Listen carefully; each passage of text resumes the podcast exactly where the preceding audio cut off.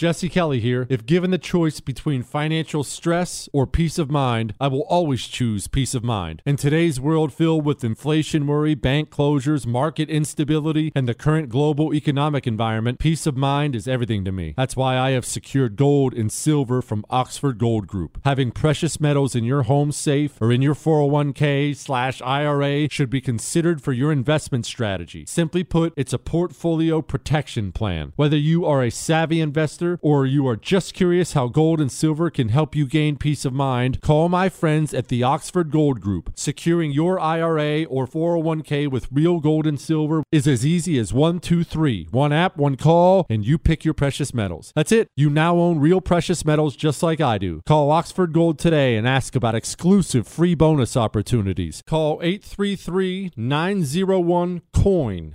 833 901 COIN. That's 833 901 C N. Meet Bob. He's a four time tire rotation champion. When he was a baby, his first words were automatic transmission fluid. Bob's so cool, he has engine coolant running through his veins. And then there's Kyle, also known as Premium Unleaded. Legend has it that Kyle can change your oil with his toes, and that he can tell your tire's air pressure just by how you're walking. He's Bob, he's Kyle, and every Saturday morning they morph together to form the greatest superhero known to man, Mr. Mechanic. Check engine lights don't stand a chance. This is the Mr. Mechanic Show on 1110 KFAB. All right. Good morning, radio world. This is the Mr. Mechanic Show. It's 11 o'clock on Saturday.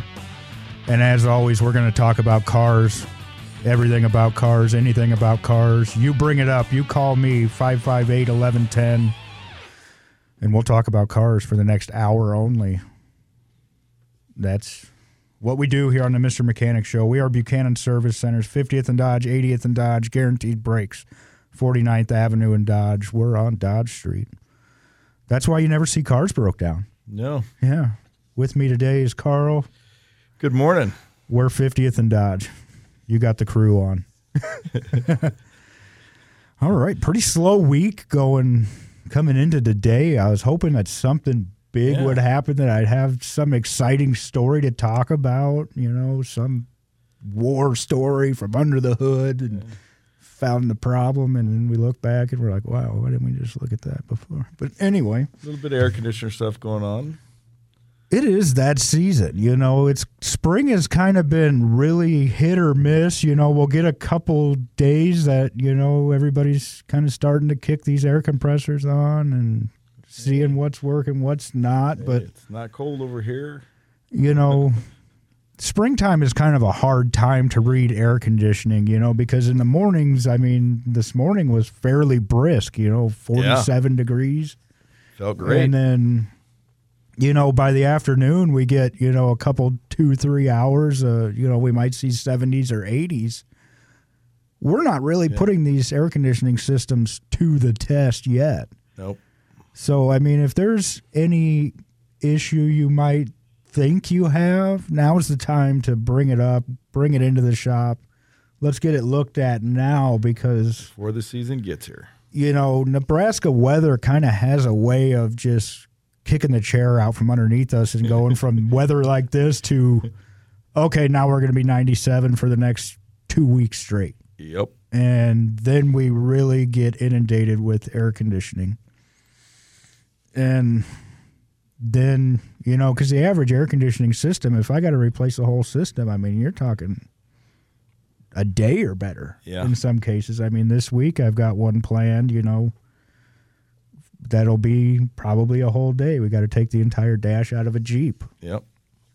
And the air conditioning system works just fine on one side of the dash, but the other side, not so good. Not We're so blowing, you know, about 160 degrees one side, 50 on the other. And the unfortunately, it's where the driver sits, and he doesn't like that 160. Isn't that wild? He did in the wintertime, but Yeah.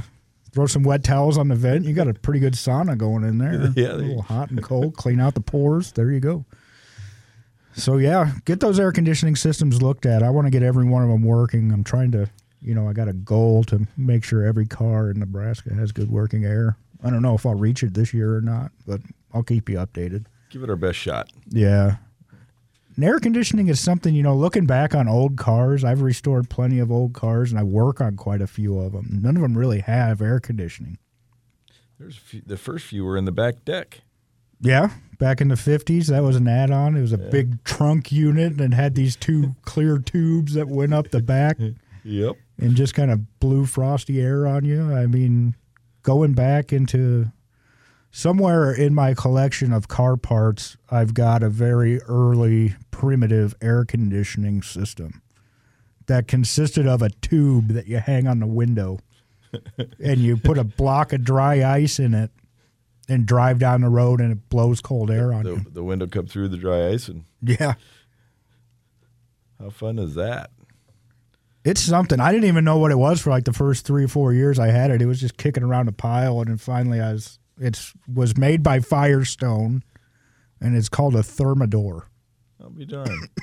If you want to look that up, I mean it's pretty. You see them; they become popular among the old car group. I mean, people just hang them there; they don't ever use them. But once in a while, if you're at a show and you see some round cylinder hanging above a passenger window, that's what that is. I'll be darned. So we've come a long way. I mean, this morning I did a compressor on a fairly new Toyota Tacoma. And What it, was wrong with that one? this is becoming more of a an issue because, you know, back, you know, 10 years ago the whole compressor just shell out. But now this one came in, there was no rubber left in the clutch on the front of it. Ah, So you got this clutch plate that's just essentially flopping around, and then you know your coil inside the pulley would apply power to it, create a magnet, pull the clutch in, turn the compressor. Couldn't do that. So we end up putting a new compressor on it.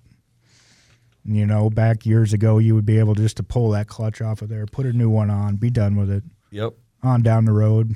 Fairly straightforward repair. You know, around here it was kind of tougher because they all rusted.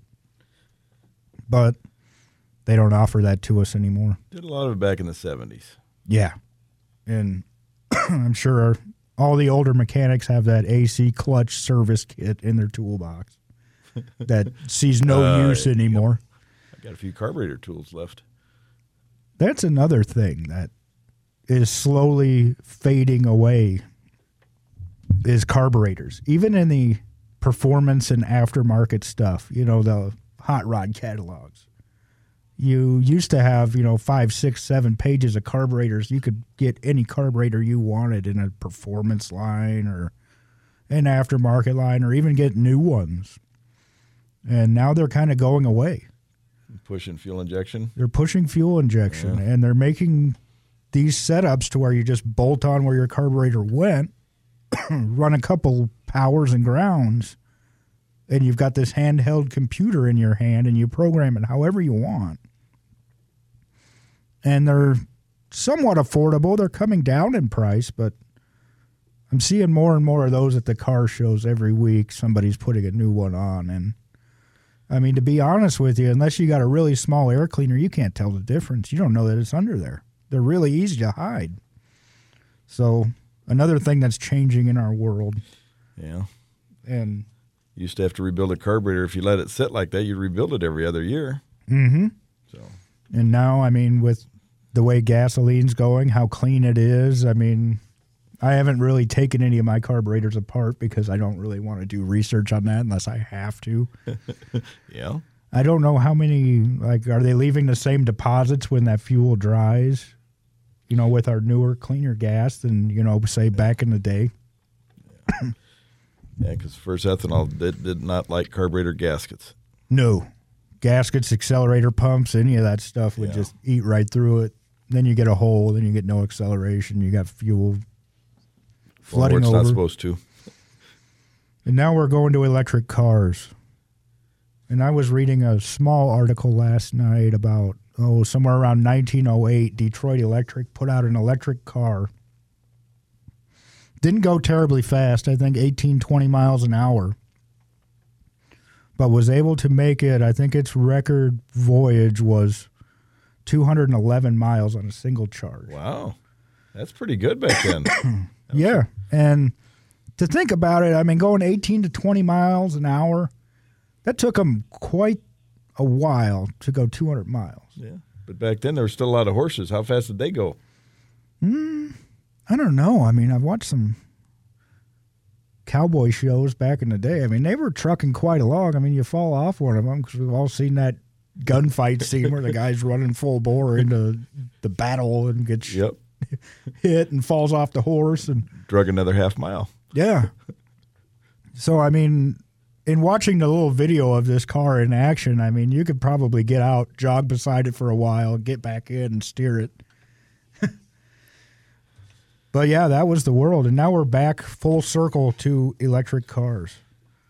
And Teslas, you know, they're kind of leading the pack as far as that goes. But I mean, we've got Toyota, Mercedes, BMW, Ford. Pretty much every manufacturer is gearing their manufacturing line to go electric. And we'll talk a little bit more about that here after the break. So if you got any input on that, please give us a call. Somebody call.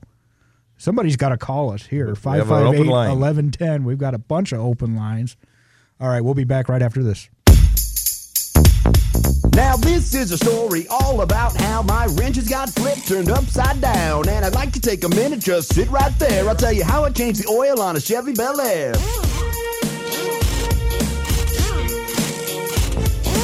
On the west side of a dirty garage in a 2014 Mitsubishi Mirage. I was chilling out, maxing, lubing some gears when I saw a couple of dudes who were up in the years. When these old dudes pulled into the station, smelling like denture cream, prunes, and bacon, they said, Pull up your pants unless you're ready to tussle, or maybe take a look at some American muscle. They pulled out at maybe seven or eight, and I headed home thinking, Man, that was great. A couple old dudes without any hair let me work on a 57 Chevy Bel Air.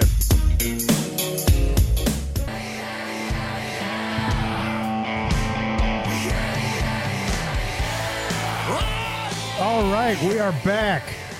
Mr. Mechanic Show 558 1110 KFAB. All right, let's jump right into the calls. You guys listen to me. We got callers. Let's go to Tim. Tim's got an electric car question. Tim, go ahead. Hey there, how you doing? Great. So, so like a Tesla, what's what's the new set of battery packs cost for a brand new Tesla nowadays? Do you have any idea? Well, I've heard a lot of different things. You know, there's so much talk going around about them. I mean, something like that. I mean, the average price that I've heard is, you know, twenty, thirty thousand. Right. And what's the what's the lifespan on those? Seven years, maybe. yeah, I don't know that we've gotten a full analysis of what the lifespan Yeah. is because they're kind of new to the game. Um, Right. And just if they're thirty thousand now, in seven years they're going to be twice that much. Yeah, and I mean the thing with a Tesla is that a lot of people don't Or it- realize the battery is the floor of the car. Right. So yeah. to replace this, I mean you're dismantling the automobile. Yeah. I don't. Yeah. I've not read any manuals or how tos on how they take these apart because, I mean, I don't. Our shop isn't. Yeah, I mean, there's going to be for if they only have a seven-year, eight year lifespan. When they're five years old, they're going to have zero resale. If anybody, Oh yeah, looking to buy one. absolutely. And I mean, they'll be good for like um, like soil erosion. You can put them in the ditch to keep the hill from. Oh yeah, yeah. Plenty of old cars met their fate that way. Yeah. But I I, mean, know. I haven't heard any talk because I mean, if you remember back years and years ago when the first Prius came out, I was kind of just getting into this field, you know, early two thousands, and you know, everybody was like, "Oh, it's a hybrid car, an electric car, this and that." And nobody knew anything Well, we- about it because they were the first At least ones. that one still had a. At least that one still had a gas motor in it. you Correct. know. Yeah. Yeah.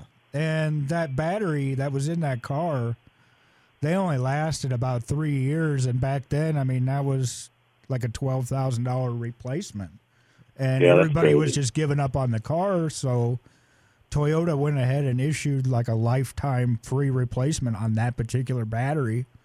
And eventually, you know, the cars went the way that the cars do and died off. But you know, that's what they had to do to you know really push people to it was to offer that. And I mean, I think the the first few models they might have ended up taking it in the shorts a little bit, but I mean, after that, they seem to really Right. get it Yep. down. And nowadays, they're a go-to for you know gas hybrids. You know, they're the front runner in it. But I mean, trials and tribulations. We learn from our mistakes. Yeah, I think I'll stick with my seven three Power Stroke right here. there you go. there you go. Yep. All right, Tim. Thanks a million. All right, let's head over to Nick. Nick's got a question about EVs too. Nick, go ahead. Yeah, can you hear me? Yeah. Yeah. yeah, so I was I was kind of curious. So I've heard um, like on the Tesla model. I don't know about any other fully electric, but you know you're you're you're running the electric, so you're not um, you're not paying fuel tax because you're not buying any diesel or gasoline. Mm-hmm. So I've, I've heard I've heard a guy talk about on the Teslas um, that you know, let's say you buy a fifty thousand dollar Tesla or whatever the number is, you know, you go in to, to license it the first year. Yes. Let's say you're paying five thousand bucks. Mm-hmm. Um, what what what I've heard is that you pay that five thousand dollars for ten years because you're not paying any road tax drive on the road. I don't know if you guys have heard anything on that. Any electric vehicle for that matter. Yes. Yeah, we have. Um, oh, it's going back a few months ago. We had a caller with this same question actually, and an, another caller called us back that owns a Tesla. And yeah, there's. I'm not sure exactly what how long the period is of this road tax payment, but there is additional licensing fees that you take care of at the DMV to cover that. I know that, but I'm not sure of the longevity of it. Gotcha. Okay. Okay. Yeah. I just I, I get a lot. I, I work at a dealership and I get a lot of questions on electric Oh, vehicles sure. and and uh, you know it, it it's kind of you know you never really know the answer, but you just like anything, you know. I mean, you don't. You know, you got to know your your cost up front, and I don't think the that anybody tells anybody the cost up front. Yeah, there's probably a fair amount of that that's left in the dark, but I mean, yeah, there is a payment that you that the DMV requires for road maintenance stuff like that. Okay. Okay. So, Gotcha. yeah, I can't help you on the longevity of it though. I Yep. mean, it may be Nope, five nope, years. I was, I was, yeah, I was just I was kind of curious, and uh, so yeah. Well, awesome. Well, good. Well, thanks for the call. Yeah, you got it. All right. Yeah. EVs, they're coming around. So, I mean, a lot of this stuff is kind of, we kind of figure out as we go, you know, and we don't see a lot of them here at our stations. Kind of just reminds me of the buyer beware. You know, if you don't ask enough questions, Oh, yeah. you know, and, you're gonna get burned on some things. you know, I've heard some stories from other customers that, you know, when they buy an EV, I mean, they make it pretty much a hassle free deal. I mean, their dealerships are incredibly small and they deliver right to your house. And I mean, this one particular person I was talking to about it, I mean, they were kind of left absolutely in the dark. The guy came and dropped off a car, and, you know, they're like, well, I have some questions. Well, here's the car. Yep. There's your manual. Yeah, I mean your owner's manual. I mean we have. I mean, in most cars we have a book in the glove box that'll Yeah. answer most any question you have about the car. Well, nowadays, I mean, they just have a QR code. You don't have a book. You scan it, and Yeah, and I mean, this particular person's working you. with a flip phone, nonetheless, and QR codes aren't really helping them. So, no. yeah, I mean, that's just one story. I'm sure there's a million great stories about these cars, but let's head to Larry. Larry's got a 95 F350. You're about as far away from an EV as can be, Larry. What what do you No got going on? No conversion for that. Yeah, um, EVs won't have this problem. I've got a problem. My friend's got an F three fifty with. Uh, uh, he's he gets uh, a vapor lock on hot summer days above Mhm. ninety degrees. You know, you know how to address that. What kind of fuel is he using? Let's start there. Is he using ethanol I'm not gas? sure. Probably, I, I can only assume eighty-seven octane. Okay. Ethanol gas is far more prone to vapor lock than say like a like a non-ethanol any line. For what reason? I mean that alcohol that's in the ethanol, I mean it's going to vaporize before the gas. Much quicker. Um, as far as Is there a problem with his vehicle? I mean, a 95 Ford, unless he's moved fuel lines or anything or has a huge exhaust leak that's blowing onto his fuel lines. I mean, there should be no other reason for it. That's a fuel injected high pressure system. So, I mean, maybe just start with what kind of fuel he's using in the summertime. He may want to switch to a non ethanol or even a premium grade fuel. Try that to start with. Okay. That would be the first thing that I would do. Then after that, you know, if he's still having that issue, I would look into is his fuel supply good enough? Is he getting enough pressure and volume at the rail? That would be my next step. But that's kind of a further down the road kind of thing. Okay. Hopefully that answers your question. But yeah, have him kind of kind of see what fuel he's using. Start there. Okay. Yeah, I'm. I'm I've got the uh, 90 model SHO. hey, you wouldn't happen to have some uh, some old scanners and stuff you want to sell that'll look at the ABS brakes and the airbag blinking light and stuff like that? In what in what year vehicle? 90 model at SHO Taurus. Oh, okay. So that's still OBD one, very early Yeah. stuff. Um, boy, there's not a lot of that stuff that survived. No. I think I've got one of the old Snap-on scanners in my garage at home, and it comes on half the time, and sometimes it'll work, sometimes it won't. like, not that I ever really. I mean, I'm sure you could get on eBay and find something that would work, or um, depending on where you're at. Are you here in the city? No, I'm down in southern Kansas. Oh, okay. I don't remember the way, but there is a way to manually bypass the uh, ALDL connector and it'll flash your light. You Yeah, you flashes. get a paper clip and Yeah. bridge like pin six and twelve or Yeah, something, and it'll flash. Um, I'm sure there's a lot of reading on that. Um, but as far as actually a handheld, the best thing to do is go to a shop, ask them who their Snap-on tool dealer is, get his phone number because I'm sure that he has a garage full of them. Yeah. If he's been around for any amount of time. Took him in on trade. He'll have a used one he can sell you. Yeah, the part number was like MS one thousand. It's this red brick looking. They called it a red brick scanner. But yeah, that can plug into it. But yeah, find a Snap-on tool dealer, or even eBay. You can find them on there refurbished. Well, thanks, sir. Yep, you got it, Larry. All right, we got to take a quick break here on the Mr. Mechanic Show. 558 1110 are the numbers to get in. We'll be back. All right, we are back on the Mr. Mechanic Show. 558 1110 are those numbers to get in. All right, we got a full bank of calls here. I think we better get after them. We got the last part of our show here coming up. So let's head to Tom. Tom's got a 2006 GMC Savana van. Tom, what do you got for us? Hello. Yes, uh, it's a, a six-liter engine. Okay. I called a while ago about uh, random misfire code, just the occasional uh, code would come up, and they used to all suggested that I uh, buy a, one of those diagnostic tools, and so that's what I did. And so now I have some numbers. Sure. uh, I got like a, uh, they, they happen very seldom, but when the, the light was flashing, I did a check, and the, the cylinder one because about uh, 5,700 uh, misses. Cylinder five had about 400. Cylinder six had about 14,800. Cylinder eight had around 850. And the fuel trims were a little goofed up. Sure. And then, uh, and uh, so, uh, uh, oops. Am I? Oh, I'm not sure if I'm hearing you. Okay, yeah, I'm here. I'm just listening Okay. away. The, oh, okay. the- So the at the the bank one fuel trim was .781, and bank two was minus .781. And then I did, and then I did freeze frame data, Okay. and uh, the long term fuel trim was 8.6 about, and then bank two was 6.3. Okay. Short term was short short term short term was 5.5 on bank one and zero on bank two. Okay. So And, that, fuel trim seems to be in line for me. I'm not going to worry about my fuel supply.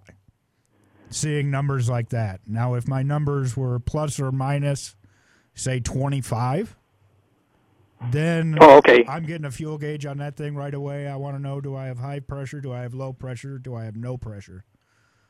Um, 25 is kind of its threshold for fuel trim. Now, in your freeze frame data, what was the engine temperature? Is the engine warmed up when this happens, or is it cold? Yes.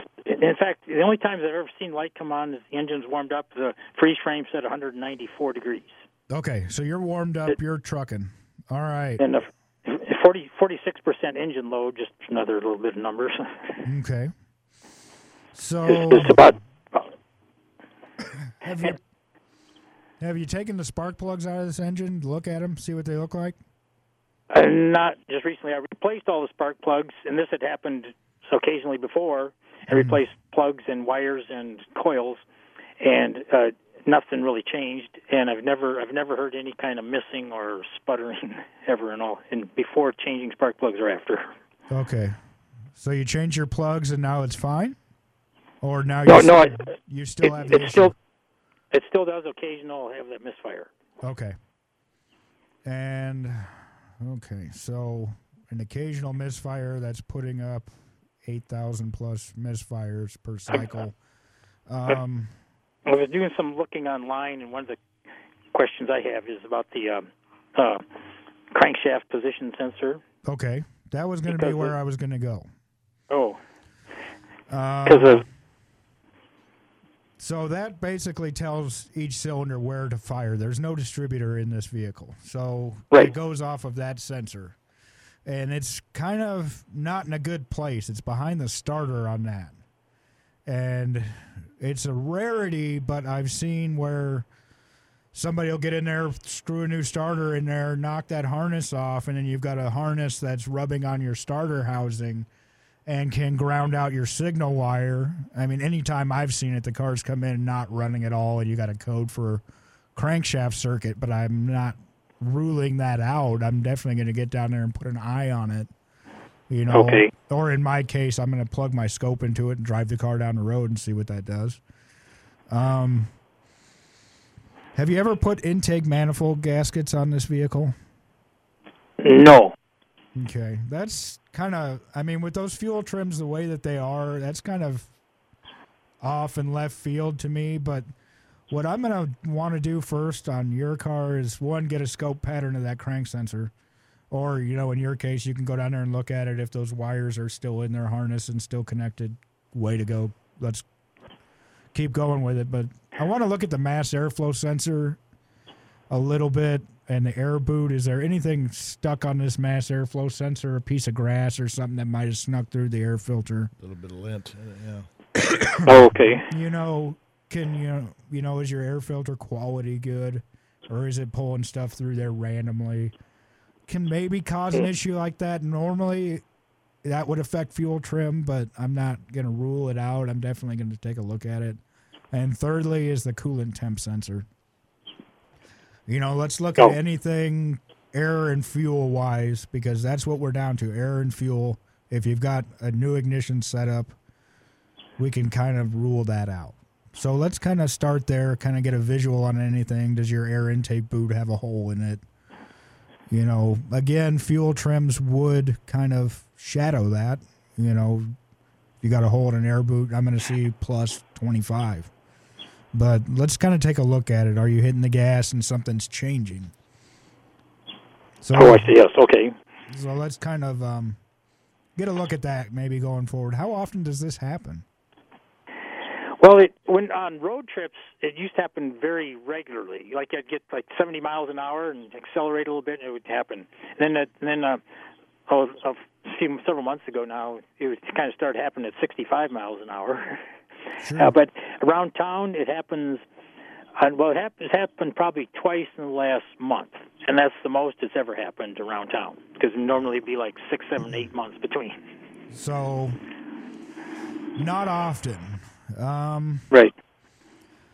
the only other thing that kind of comes to mind is GM has like an adaptive fuel learn that we have to do quite often in some cars. And we see it sometimes when somebody gets a new car that maybe the person's been running premium in it and then they switch to ethanol gas.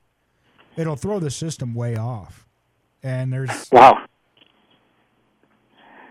You know, in our scanner, I have an option to reset the ethanol content of the fuel. and you know it'll make them do funny things like that. So I mean, maybe just kind of try disconnecting the battery for a little while. Unhook the cables for a half hour, walk away, go cut the grass, hook them back up. Okay. yes. Because with as sporadic as this is, I mean, there's going to be a fair amount of trial and error. So let's start with the cheap stuff. Okay. I see. Yes. Good point. I see. So maybe give that a shot, see how it goes. If not, you got my number. Well, thank you. I appreciate all the input. Yeah, you bet, Tom. And and it's, yeah, here I, I have to. These diagnostic things are kind of nice, but they don't tell me the exact problems. That's why I had to call you. And I, be- I really Yeah. appreciate your show because I listen quite often. So thank you. You bet. Great. Thank All you. right, we got to take a quick break here. We'll be back after this. All right, we are back. 558 1110 are the numbers to get in. I better jump back into the calls. We're getting close to the end of the show here. Let's get everybody taken care of. Steve, you got a question about code scanners. Steve, go ahead.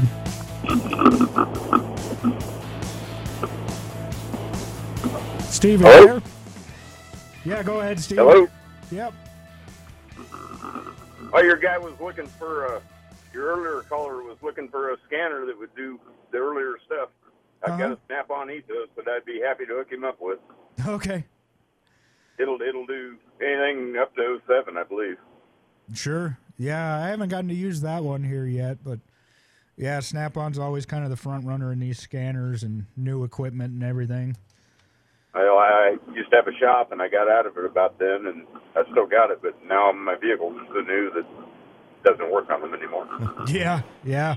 They they have a shelf life, and some of us hang on to For them. certain. I, like, yeah, I've still got stuff from back in early 2000s that works on the 90s, 80s stuff. Yeah, it's mm. for that one car that comes in once a year.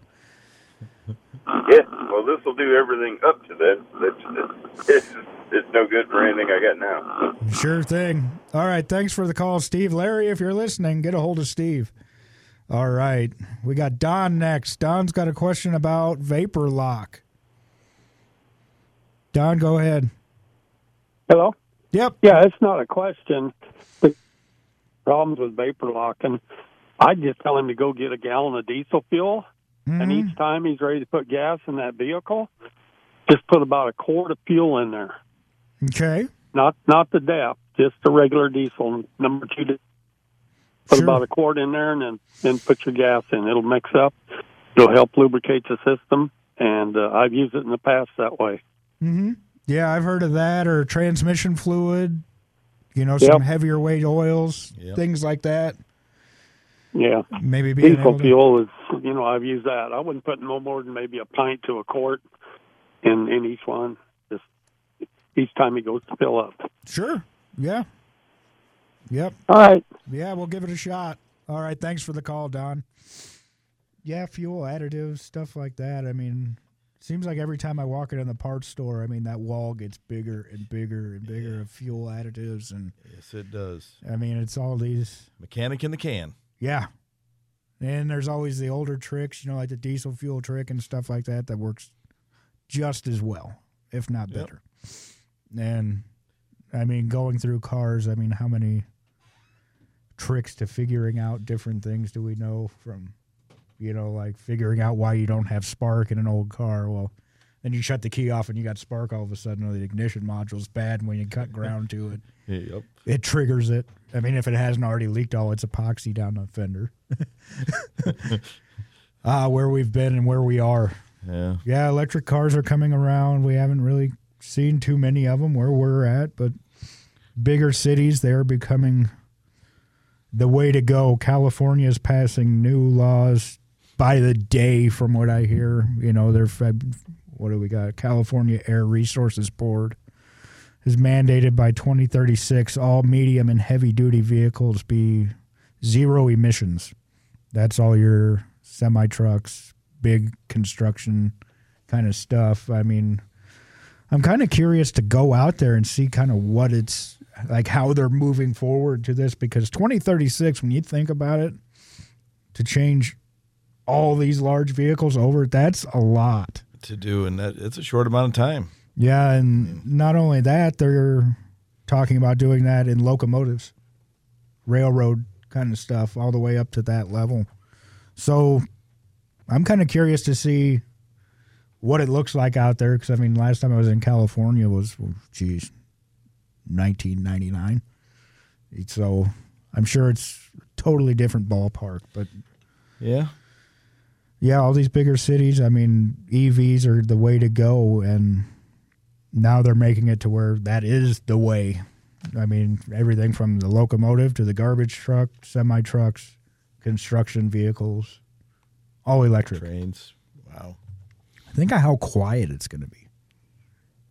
I mean, if you're into car racing, Yeah. imagine NASCAR going all electric. I mean, every NASCAR race that I've been to, I remember it three days later because I can still close my eyes and hear it, Yep. hear it really good. And yeah, imagine that going all electric. Because, I mean, essentially, from what I'm reading here, they're going to have to if they're going to race in California. yeah. Same with the NHRA, the drag racing guys. I mean, the whole reason you go there is to be knocked out of your seat by how loud and you know crazy these The things fumes are, and, yeah. you know the smell of nitromethane will never leave your mind once you've smelled it. Mm. You know, good, bad, or otherwise. It's like being maced. I'll put it that way. You never forget Yeah. it, but I mean, you get the rubber effect of it because I'm sure these cars are going through the rubber, but the noise factor just isn't there. I imagine they make some noise. I mean, what are you thinking? High whine. Yeah, like a swarm of bees coming around Yeah. the corner for.